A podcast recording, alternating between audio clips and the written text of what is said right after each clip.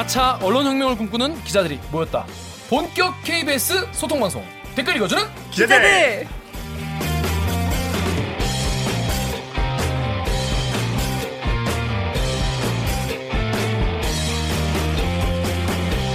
에이 이게 말이 됩니까?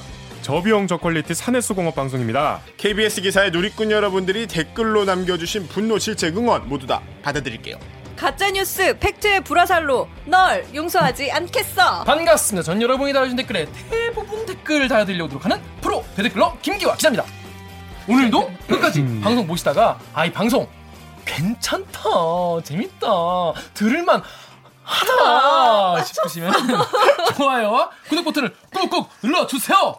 자 기자님들 자기소개 부탁드리겠습니다. 강 기자부터. 네, 저는 영등포의 평화를 지키는 영등포 요정 강병수입니다. 반갑습니다. 그렇습니다.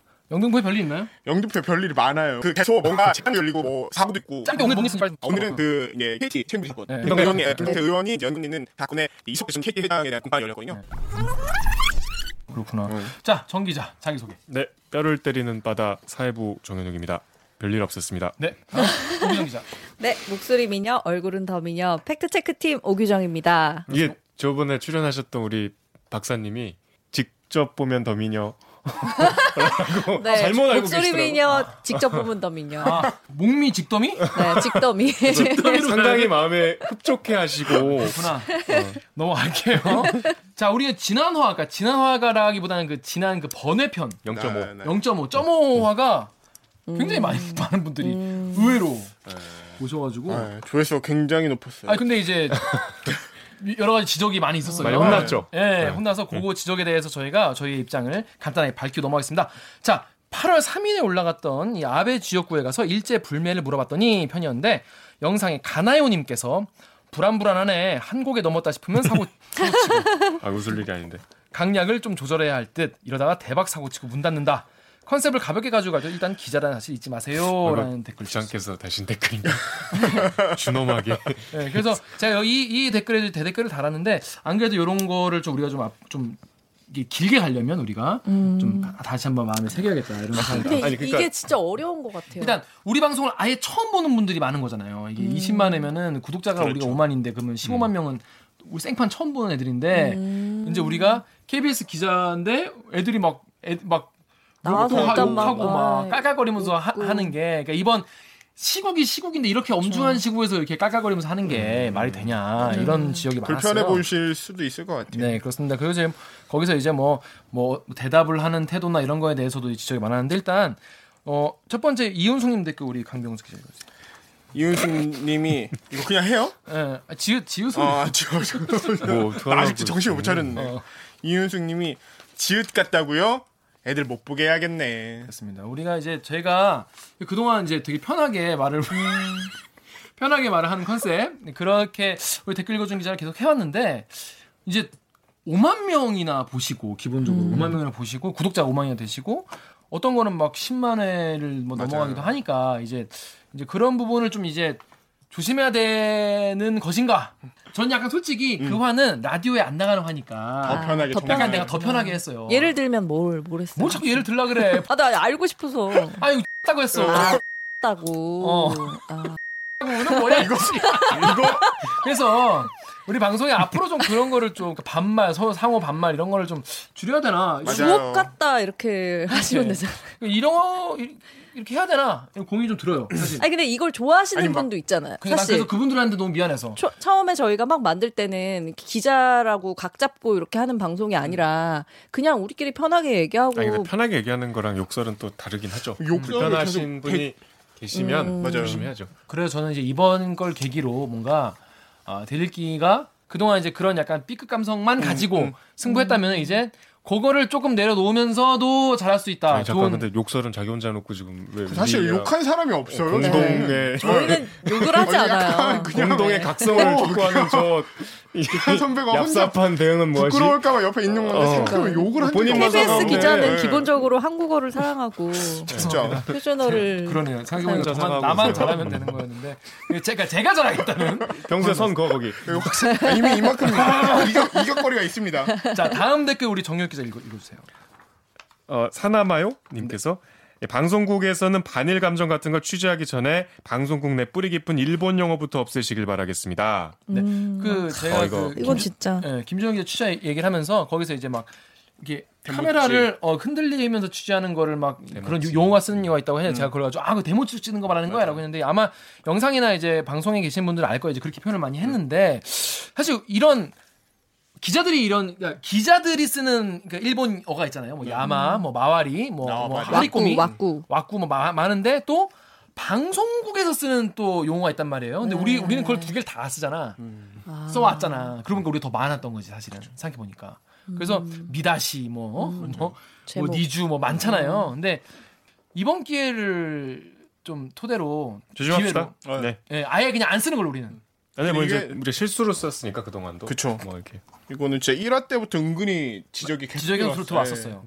지금 왔었는데 그리고 요새 추세가 뭐 방송국에서도 이제 좀 예전처럼 그렇진 않죠. 네. 그럼요. 뭐 사스말 이런 말 잘 안 쓰는 이제. 네. 네, 맞아요. 뭐라고요? 사건팀. 네, 뭐 사- 사건 팀 멋있잖아요. 사건팀 우리 강병수입니다. 멋있는 거는 멋있는 거는 본인이 이제 그럼요. 본인이 멋있다고 생각하니까 그런 건데. 그래서- 이상한 것 같아. 저는 이제 저희는 이제 앞으로 일본 잔재 용어는 아예 퇴치. 자, 세 번째 댓글 우리 오기정 기자 3페이지 위에 댓글 읽어 주세요. 윤영주님이 기자님들 일회용 플라스틱 사용 자제해 주세요. 이럴 때라도 환경 지켜야죠. 네, 그렇습니다. 네. 사실 우리가 이제 텀블러라고 하는 거를 다 갖고 다니지 않잖아요. 그래서 이제, 음. 이제 물을 마실 때 그동안 뭐 이렇게 뭐 일회용 컵 많이 써왔는데 앞으로 이제 이런 것도 안 쓰는 걸로 아예 쓰지 맙시다. 네, 쓰지 말고 제발. 바로 빨리- 반영을 바로바로 예. 반영. 그래서 아 이거 이 말씀도 우리 1화부터 있었어요. 맞아요. 1화인가 2화부터 이 댓글이 달렸어 사실은. 일회용 컵 쓰지, 쓰- 쓰지 마라. 근데 저희도 그래서 한동안 안 쓰고 이제 오기정 기자도 그래서 저 텀블러 갖고 왔어요 이런 얘기도 예전에 했잖아요. 그죠? 네. 준비하겠습니다. 어쨌든 지금 번외편에 대한 아니, 지적들 근데- 많이 해주신 거잖아요. 네. 근데 이제 뭐 여러 가지 말 실수나 어휘 선택에 좀 보기에 불편하신 분들이 있었던 것 같은데 기본적으로 그 아이템이 우리 불매운동의 여파를 직접 발로 뛰면서 맞아요. 확인한 그 불매운동이 이렇더라. 그리고 내용을 보시면 아시겠지만 불매운동이 실제로 이렇게 먹히더라 이런 내용의 리포트였거든요. 네. 음, 그러니까- 그 김진우 기자가 예, 했던 게. 네. 그거를 좀 감안해 주시면 조금 그 실수를 조금은 너그럽게 그냥 눈 감아 주실 수 있지 않을까 조심해야겠지만 네. 고치겠지만 네. 네. 그좀 저희는 앞으로도 이 시청자분들의 지적 말씀 다 받아드릴게요.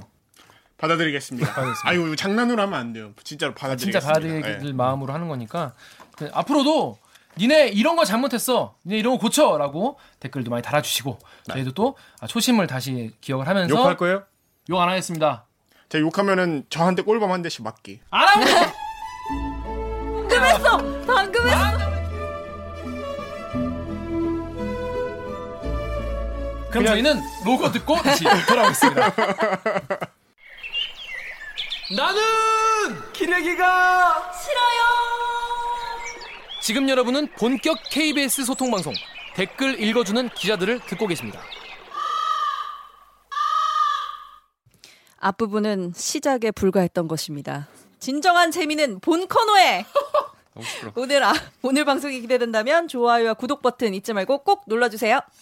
네, 오늘은 이 fact check의 불화살 오규정 기자가 활약하는 코너인 이 뉴스 뭥미 가 가. 쉬어갑니다. 왜냐하면 놀았어요. 아, 논 건 아니고요. 다른 거 지금 기획하고 있는 게 있어요. 오늘 뭘 하다 왔냐면 알겠습니다. 예. 자, 그래서 이번- 주에는 이 경제 일본과 우리나라의 지금 지금 경제 일본과 우리나라의 지금 어, 경제 도발, 일본의 경제 도발에 대해서 어, 다뤄보기 위해서 어, 경제 전문 기자죠 하사건건의 김원장 기자가 이 자리에 와였습니다. 김원장 기자님, 안녕하세요. 안녕하세요. 자기 소개 해주세요. 부끄러워하지 마시고. 아, 익숙해질 때도 됐는데. 자, 김원장 기자입니다. 네. 불러주셔서 고맙습니다. 최다 출연자시라고? 세 번째? 세 번째? 네 번째? 네 번째. 네 번째. 아, 그, 그렇지. 병수가 와서 취재한 적도 있었습니다. 그렇죠. 네, 아, 번째입니다. 병수 네. 난다. 그럼요. 병간. 잊지 말아요 그 코너. 근데 그 일본 경제 도발, 일본의 경제 도발에 관련해서 지금 사고 초려, 초려해서 모신 거예요. 아, 그럼 네 번 거절하셨어요? 네 번 거절하신 거예요. 아, 세 왜? 번, 세 번. 왜, 왜 거절하셨어요? 그러니까 세 번 거절하신 거지. 그러니까 네, 네 번째 오신 거지, 네 번째. 그래서 왜 그렇게 자꾸 거절하셨는지 해명 해명해 주십시오. 아니 뭐 선약이 휴가 이런 건 다 편집하는 거죠. 여기서 근데 그게 왜이 얘기를 하냐면 처음에 제가 이거를 이제 경제 도발에 대해서 이제 얘기를 드릴 때만 해도 이게 한 달 뒤에 또 이- 이제 김원장 기자를 이제 모셔야 될 이렇게 거라고. 커질 줄 몰랐죠. 그때. 이렇게까지 길어질 거라고 생각을 못했어요. 뭐 일본 관련 뉴스가 계속 연일 이제 뭐 지금 태풍 말고는 거의 top, top으로 계속 지금 다 장식하고 있는데 어, 우리나라 어떻게 될 것인지 이걸 상황을 어떻게 봐야 되는지 어, 김원장 기자와 함께 한번 알아보겠습니다. 그럼 먼저 짧은 리포트부터 듣고 알아보겠습니다.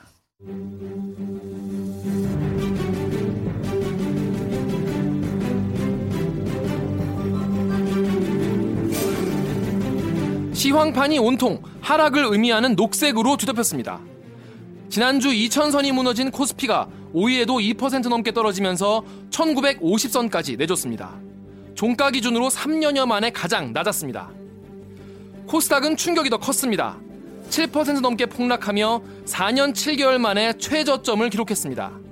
두 시장에서 5일 하루 줄어든 시가총액이 50조 원에 육박합니다. 일본의 수출 규제가 현실화되고 있는 데다 중국이 미국과의 무역 협상에서 강경한 태도를 보이고 있는 게 영향을 미쳤습니다. 이런 불확실성으로 우리 기업의 실적 개선 시점이 언제가 될지도 가늠하기 어려워졌기 때문입니다. 중국의 위안화 가치 하락의 영향을 받아 원달러 환율도 17원 이상 오르면서 1200원대를 넘었습니다. 3년 5개월 만에 최고치입니다. 김민철 기자를 대신해서 읽었습니다. KBS 뉴스 김기아입니다. 그만큼 지금 뭐 여러 가지 경제 지표가 다 지금 막 출렁이고 있는데 그중에 주가가 오늘도 막 난리 났었죠. 출렁출렁했었죠. 우리가 보통 경제 기자들이 아, 2% 3% 넘으면 급락 넘어서 폭락이라고 표현할까 이렇게 고민하는데 이건 뭐 어제 7% 떨어졌으니까 음. 코스닥이 네. 그 폭락이라는 표현 우리 최경영 기자가 되게 싫어하는데 이 정도면은 최경영 기자도.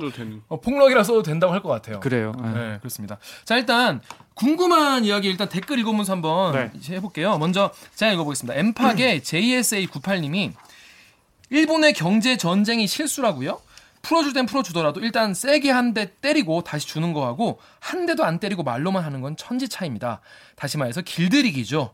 일본이 제국을 경험해본 경험치가 여기서 나오는 겁니다. 라고 했더니 소망의 끝이라는 분이 제국의 경험치라니 그저 웃습니다. 이건 바보짓이에요. 지네 나라 산업계의 성장 동력도 갉아먹는 거다라고 했습니다.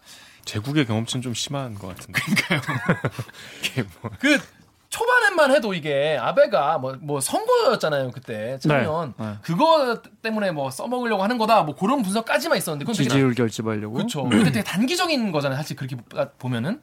근데 지금 좀 봤을 때 장기적으로 좀 어떻게 이거를 왜 이렇게까지 하는지 명분이 진짜 말이 안 되는 건데 어떻게 좀 봐야 되는지 일단. 일단 정치적으로는 아베 입장에서는 손해는 아닌 것 같고 네. 기실 큰것 같아요. 그죠? 손해 아니면 하는 거지. 음.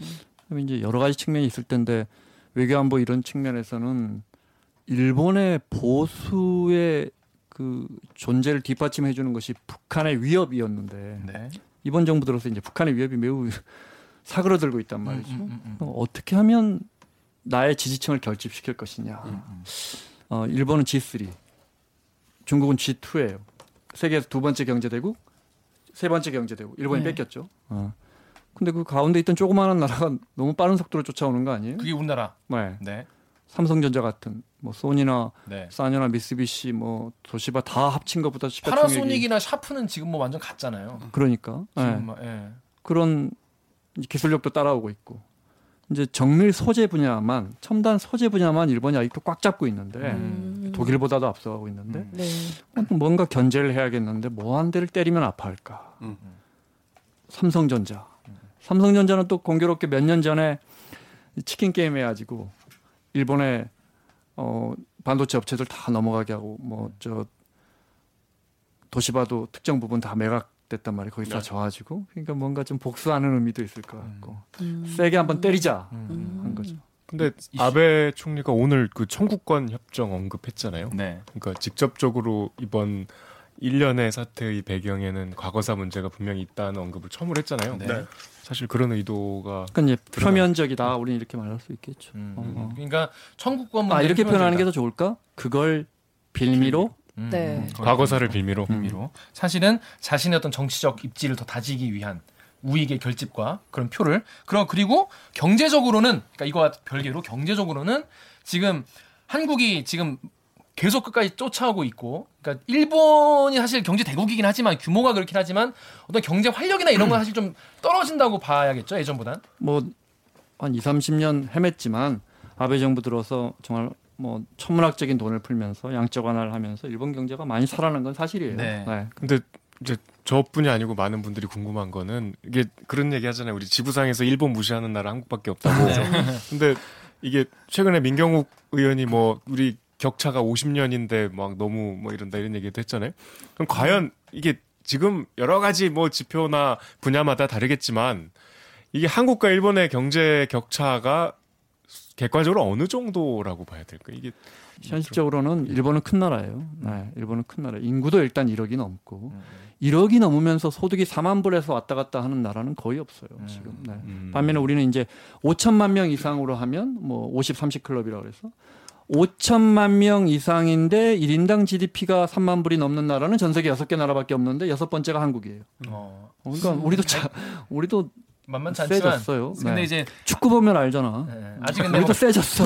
하지만 하지만 어느 날 굉장히 잘하는 나라하고 비교해 보면 음. 차이가 많이 나죠. 뭐 아직 갈 길이 좀 좀 멀긴 하지만 그래도 어느 정도 많이 따라오긴 했다. 궁금한 게 그럼 저희도 이게 말씀하신 것처럼 만만치 않은 나라 국력을 대한민국 갖고 있고 분명히 일본도 요 댓글에 나온 것처럼 자기의 성장 동력도 갉아먹는 부분이 분명히 있을 텐데 그럼에도 불구하고 이런 선택을 하는 게 아베한테는 훨씬 더 이득이 되는 선택이라고.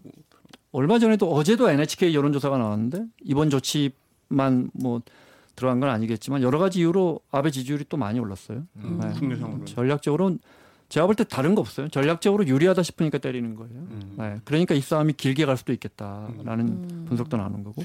아까 말씀하신 대로 이제 그 국내 정치 예? 이것도 연관 이 있다라고 하는데 다음 댓글 우리 강병수 기자 읽어주세요. 네, 파리쿡의 거꾸로 생각님이 이번에 일본을 보고 한 가지 확실히 안 것은 그들이 남북 통일을 너무너무너무 무서워한다는 거. 이 정도로 통일 한국을 무서워할 줄이야. 그게 너무너무 겁나서 남북이 합치기 전에 우리를 선제 공격한 거잖아요. 그러니까 뭐 통일 한국까지는 뭐 거의 갈 길이 멀어서 그게 무서워서라기보다는 어떤 남북 간의 어떤 이런 해빙 모드 같은 것이 일, 일본의 어떤 우익 정치인들에게는 도움이 안 되기 때문이다라고 봐야 돼요. 그렇게 이제 장기적으로까지는 계산했을까 싶지만 네. 한반도 평화 시대가 오고 통일이 되지 않더라도 교역만 활성화된다고 해도 그렇죠. 아까 말씀드린 경협. 것처럼 네. 우리가 이렇게 작은 경제가 아니라 우리가 흔히 이제 어 예를 들어 러시아 이러면 얼마나 강대국이에요, 그죠? 음. 러시아 지, 전체 GDP하고 우리 GDP하고 누가 더 높을 것 같아? 이탈리아, 뭐 호주, 네. 모르니까 그렇게 막 물어보지 마세요. 축구 잘하는 스페인, 계속되는 침묵. 전기자 이야기해봐. 이- 이런 나라더라고. 이탈리아는 우리보다 높지 않나요? 이따 살짝 높을 거예요. 네. 러시아, 이탈리아, 음. 스페인, 캐나다, 호주 다 우리가 비슷해요 GDP가. 음. 그큰 나라들이. 우리 굉장히 강해져 있어요. 네. 그런데 인구가 이제 흔히들 8천만 1억 되면 이제 내수 시장이 열려서 수출 안 해도 먹고 산다. 뭐 이렇게 되잖아요. 음. 일본 같은 경우에 이제 수출 안 해도 그 안에서 기술력 갖고 팔다가 수출 국가가 네. 됐다가 지금 이제 내수가 더 커진 나라고 음. 전체 GDP에서 수출이 15%밖에 차지하지 않아. 우리는 50% 차지해요. 음. GDP라는 게 간단해요. 그러니까 그 나라에서 생산하는 재화 서비스가 예를 들어 자전거라고만 그냥 가정해 보면 일본이라는 나라는 100대를 생산 이 말은 이제 100대가 팔린다는 소리죠. 네. 그러니까 100대를 생산하겠지. 그러면 100대 중에 15대만 수출해도 먹고 사는 나라예요. 음. 우리는 50대를 수출해야 돼. 음. 이 말은 무슨 말이냐면 생산력도 있고 기술력도 있는데 사줄 사줄 사람이 없는 거야. 시장이 없거나 시장이. 기본적으로. 근데 이제 통일을 하면 음. 우리 그 시장이 커지는 거야. 그렇죠. 만들 사람도 많아지고 기술력은 우리가 갖고 있고 사줄 사람도 많아지고. 근데 그런 우리 시대가 이제 우린 다가오는 목전에 있는데 그렇죠. 일본은 장기적으로 그걸 견제할 수밖에 없는. 아, 그 음. 근데 어제 대통령이 이제 수보위에서 딱 같은 이런 맥락. 말씀을 네. 하셨는데 사실 욕도 많이 먹었잖아요. 어. 좀 굉장히 낭만적인 이야기라는 얘기도 하고 음.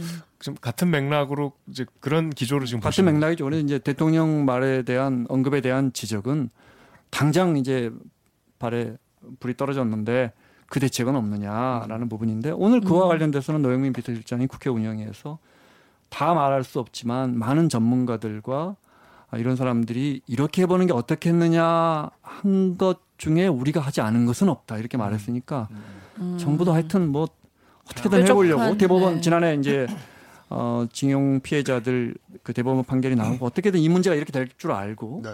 해보려고 정부도 이런저런 경우의 수를 다 둬본 것 같아요. 음.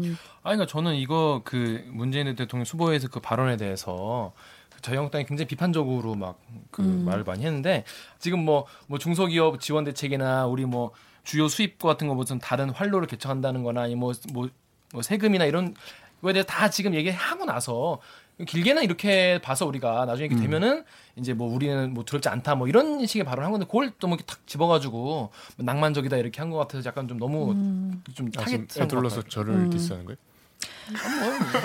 그 경제에서 저 경제에서 뭐 부동산 대책이든 금융 대책이든 어, 세제든 경제 대책이 다음 주에 효력을 발휘하는 건 없어요. 그쵸, 그쵸. 경제 대책이라는 건 이건 시간이 지나야 되는 거예요. 그런데 이제 물론 미리 대비하지 못했느냐 네. 이런 부분에 대한 지적은 저는 뭐 할 수 있다고 봐요. 음. 네.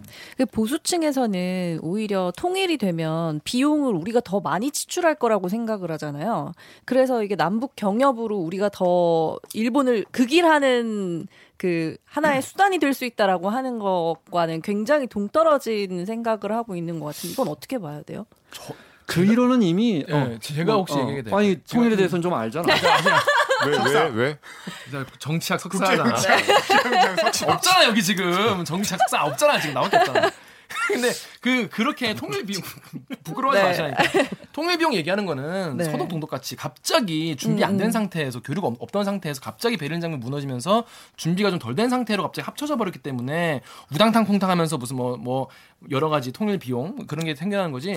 이제 우리가 하자는 건 지금 그, 지금 그 갑자기 지금 뭐 DMZ 없애자는 게 아니잖아요. 지금 우리가 지금 나- 남- 음. 우리 정부가 하자는 거는 그게 아니라 뭐 개성공단부터 뭐 예를, 예- 예를 들어서 음. 아니면 뭐뭐 관광객 교류부터 뭐 이렇게 한 step step 해- 해가면서 음. 양측의 충격을 이제 가장 덜 주는 방향에서 경제 교류를 하면서 이제 시장을 서로 넓혀가고 뭐 그런 어떤 음. win-win인 거를 좀 차분하게 나- 가져가자. 그러기 음. 위해서 상호간에 신뢰부터 구축하자 뭐 이런 이야기이기 때문에 거기서 말하는 통일 비용 뭐 이런 거랑은 좀 관계가 없다. 비용 문제는 이제는 논란의 거리가 되지 않아요. 경제적 그러니까요. 측면에서는 이게 이제 독일이 통일되던 1990년만 해도 어, 돈이 이만큼 들어가는데 그럼 국고가 세금이죠.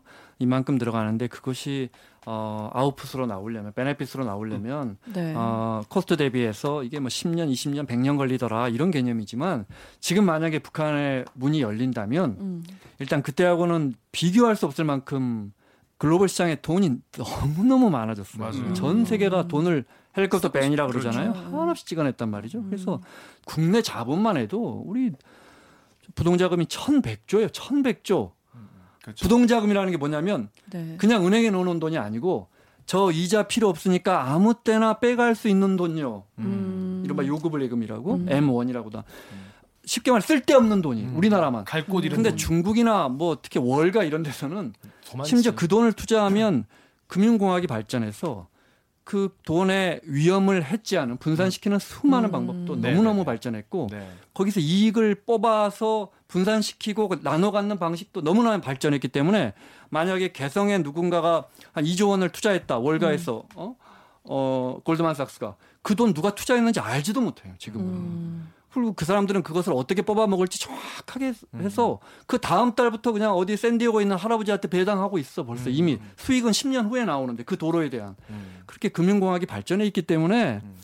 문이 열리면 음. 저는 오히려 그것보다는 중국이나 다른 자본이 오기 전에 우리 자본이 먼저 들어가야 하는 음. 아 맞아요. 저도 그 생각. 그게 중요하지. 지금 맞아. 아유 우리 국민 세금이 얼마나 들어갈 텐데 음. 통일에 그 큰 돈 그거는 정말 옛날 옛날. 너무 옛날. 주판으로 경제할 때 이야기. 제 말이 이 말이었어요. 이렇게 설명을 해줘야 내가 돼. 물론 헬리콥터 벤이나 이런 얘기는 아니지만 이 말- 정확히 이 말이었어. 아 약간 기아 선배가 원장 선배 오면 약간 가방 끈 자랑을 항상 하는데 M. M1 정도만 했어도 비슷했을 테니까. 핵심이 없어. 아 베네핏 코스트만 했어도 내가 되는데. 아, 근데 이 말씀을 하시면서 그 질문을 던진 너가 너무 부끄럽다는 표정으로 막.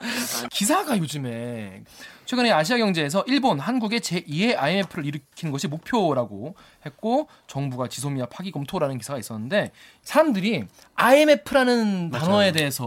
트라우마들이 다들 있는 거예요. 그러니까 다른 뭐 일본의 무슨 겨- 뭐 경제 보복, 뭐 경제 도발 이런 말보다 IMF 또 온다는 말을 굉장히 민감하게 민감하게 딱 딱 듣고 뉴스에 관심 없으신 분들도 분들도 그 얘기는 자꾸 하시더라고요. 제 주변에서도. 그래 가지고 우리가 왜 외환 위기라 해요? 외환 위기. 뭐예요 이게? 외국 돈이 없어서. 그래 달러. 네. 음. 기축 통화인 달러가 없으면 망한 나라 망하는 거예요. 음, 네. 왜냐하면 달러로 해외에서 돈을 빌려오고 달러로 갚기 때문에 음. 외환위기 때 그게 없어서 우리 망하기 직전에 IMF부터 손 벌려가지고 네. 살아났잖아요. 네. 그죠? 네. 지금은 그래서 4천억 달러나 모아놨잖아요. 이거 쉽게 설명하면 이거 정부가 모아놓은 돈이에요. 채권 발행해가지고 정부가 꿔서 저수지에 담아놓은 돈이에요. 음. 이 저수지가 그때보다 어마어마하게 커졌어요. 그 다음에 외환시장에 우리 기업들이 수입 수출을 잘하기 때문에 달러를 엄청나게 벌어와요. 음. 그때하고는 비교도 할 수 없어요. 이거는 일종의 저수지 말고 비가 내리는 거예요. 네. 비가. 꾸준히 음. 꾸준히 꾸준히. 좀, 어. 어, 삼성전자가 돈을 벌어오면 네. 뭐 현대차가 돈을 벌어오면 서울 외환시장에 가- 와요. 그래서 그 원화로 바꿀 거 아니에요? 음. 그러면 어 저 1조 또 벌어왔어요. 이거 한국 돈으로 바꿔주세요. 이렇게 서울 외환시장에서 그렇게 돼요. 네. 원화 수요가 높아지죠. 네. 우리 돈의 가치가 유지되는 거예요. 음. 음. 그렇기 때문에 비가 우리 외환시장에 계속해서 달러비가 내리는 거예요. 우리 기업들 때문에. 음. 그다음에 정부는 거대한 저수지를 만들어 놨어요. 음. 그 외환위기가 오기가 쉽지 않아요. 물론 뭐 불가능하다고 할 수 없어요. 워낙 왜냐하면 전 이 지구상에 넘치 돈이 넘치기 때문에 이 환투기하는 소로스 같은 사람들의 이 주머니도 더 커졌어요. 음. 그렇긴 하지만 어, 지금 그 일본의 금융자본 때문에 우리 금융시장이 흔들려서 제2 외환위기가 온다는 건 너무 우리 기후예요. 경제를 과소평가. 그렇죠. 안 온다고 합니다. 너무 걱정 안 하셔도 된다. 어. 자. 물론 네. 아, 그래서 김원장 기자가 우리 이 정도의 어, 외환 보유고를 보유하고 있고 뭐 중국과의 통화 수화프라든지 이런 거 있기 때문에 외환 위기가 안 온다고 100% 보장할 수 있냐? 경제에서 100%라는 건 없지만 음. 최소한 일본이 자금력을 동원해서 우리 자본 시장을 흔든다는 건 지금 상황에서는 가능하지 정말 않다는. 가능하지 않다. 그렇습니다. 정부 입장도 그렇고요. 뭐 단기간은 그런데 자 그래서 이런 이제 좀 길, 이게 뭔가 이 싸움이 뭔가 길어질 것 같다. 한번 참여연성은 끝나면 대충 뭐, 화, 뭐 화해하겠지. 그냥 사실 그렇게 생각했었어요 그때는. 근데 그게 아니라 점점 장작을 그렇죠. 어 얘나 뭐, 뭐 끝까지 가겠다 갑자기 백색 그 국가 제더 제외도 큰 하고. 장작을 그냥. 그래가지고 이게 좀 길어질 수도 있겠다라는 얘기가 나오는데 자 그럼 장기전으로 가면 어떻게 될지 우리 오규정 기자가 그 루리에 좀 읽어주세요. 루리웹에서요 익명으로요 어, 국가 부채 GDP 대비 일본 3배, 한국 1.3배. 장기간 싸우면 일본이 먼저 IMF 터진다. 네, 라고 하셨어요. 네, 엠팍 에서요. 엠팍에서 존 사이크스 님이 반도체 공정은 스텝이 많아서 한 가지 스텝만 틀어지면 수율 기대하기가 어려움. 저 세 가지 말고도 일본에 의존하는 게 많아서 냉철히 말하면 위기 상황이 맞다라고 또 하셨어요. 장기화가 된다면 이게 뭐 물론 우리가 뭐 다 예측할 수 없지만 어떻게 일단 우리가 좀 보고 마음가짐을 좀 가지는 게 좋을지. GDP 대비해서 일본은 전 세계에서 국가 부채가 제일 많은 나라죠. 그러니까 정부 빚을 말하는 거예요. 네. 어, 일본은 왜 그렇게 많아요? 일본은 기본적으로 어, 90년 이후에 급격하게 경제가 무거워지면서 플라자 합의 이후에 이렇게 경제가 무거워지면서 뭐 이후에? 화폐 발행 플라자 합의 아, 플라자 이후에, 합의. 예. 네. 척수잖아요. 아 이거 알아 알아. 잘못했잖아. 돈을 많이 풀었고 은행도 통화도 많이 풀었고 재정도 많이 풀었어요. 이거 정부가 돈을 푸는 걸 재정, 음. 우리 세금에서 푸는 걸. 네. 재정을 많이 푸니까 나라 빚이 많지. 어, 음. 그래서 일본은 위험한 나라냐? 일본 위험하단 말 들어봤어요? 아직. 일본은 어, GDP 대비해서 정부 부채가 아마 200%가 넘을 텐데 우리가 뭐 40몇 퍼센트인가 그렇죠? 어. 음. 일본이 100, 미국이 100%가 넘고 그러니까 어마어마하게 높은데 일본 망한단 말 들어봤어요? 어. 그 기본적으로 일본의 그 나라 빚의 채권을 들고 있는 사람들이 일본 기업들이 많아요. 아. 그러니까 아. 어떻게 보면 어, 일본 사람들이 일본 정부한테 돈 빌려준 것도 어. 많고 네. 기본적으로 빚이 아무리 많아도 그 나라가 마음 먹으면 흑자로 돌릴 수 있는 음. 여러 경상수지 특히 이런 부분에 대해서 일본은 뭐 여러 유리한 점이 많아서 어, 음. 이첫 번째 지적은 뭐 이렇게 맞다고 할 수가 없고요. 네. 음. 그래서 장기간 싸우면 일본이 불리하다, 뭐 한국이 뭐 유리하다 음. 이렇게 볼 수는 없고. 근데 이제 지금 존 사이크스님 말처럼 네. 지금 길게 봤을 때 우리가 굉장히 불리하다 이런 걱정. 어떤 부분에서 반도체 부분에서 반도체. 그거는 이제 사실 그러니까 달러비가 더 이상 적게 내리게 되는. 어 그러면 수. 이제 아까 말한 것처럼 여러 가지 문제가 생겨. 이제 그때부터 이야기 복잡해지는 거죠.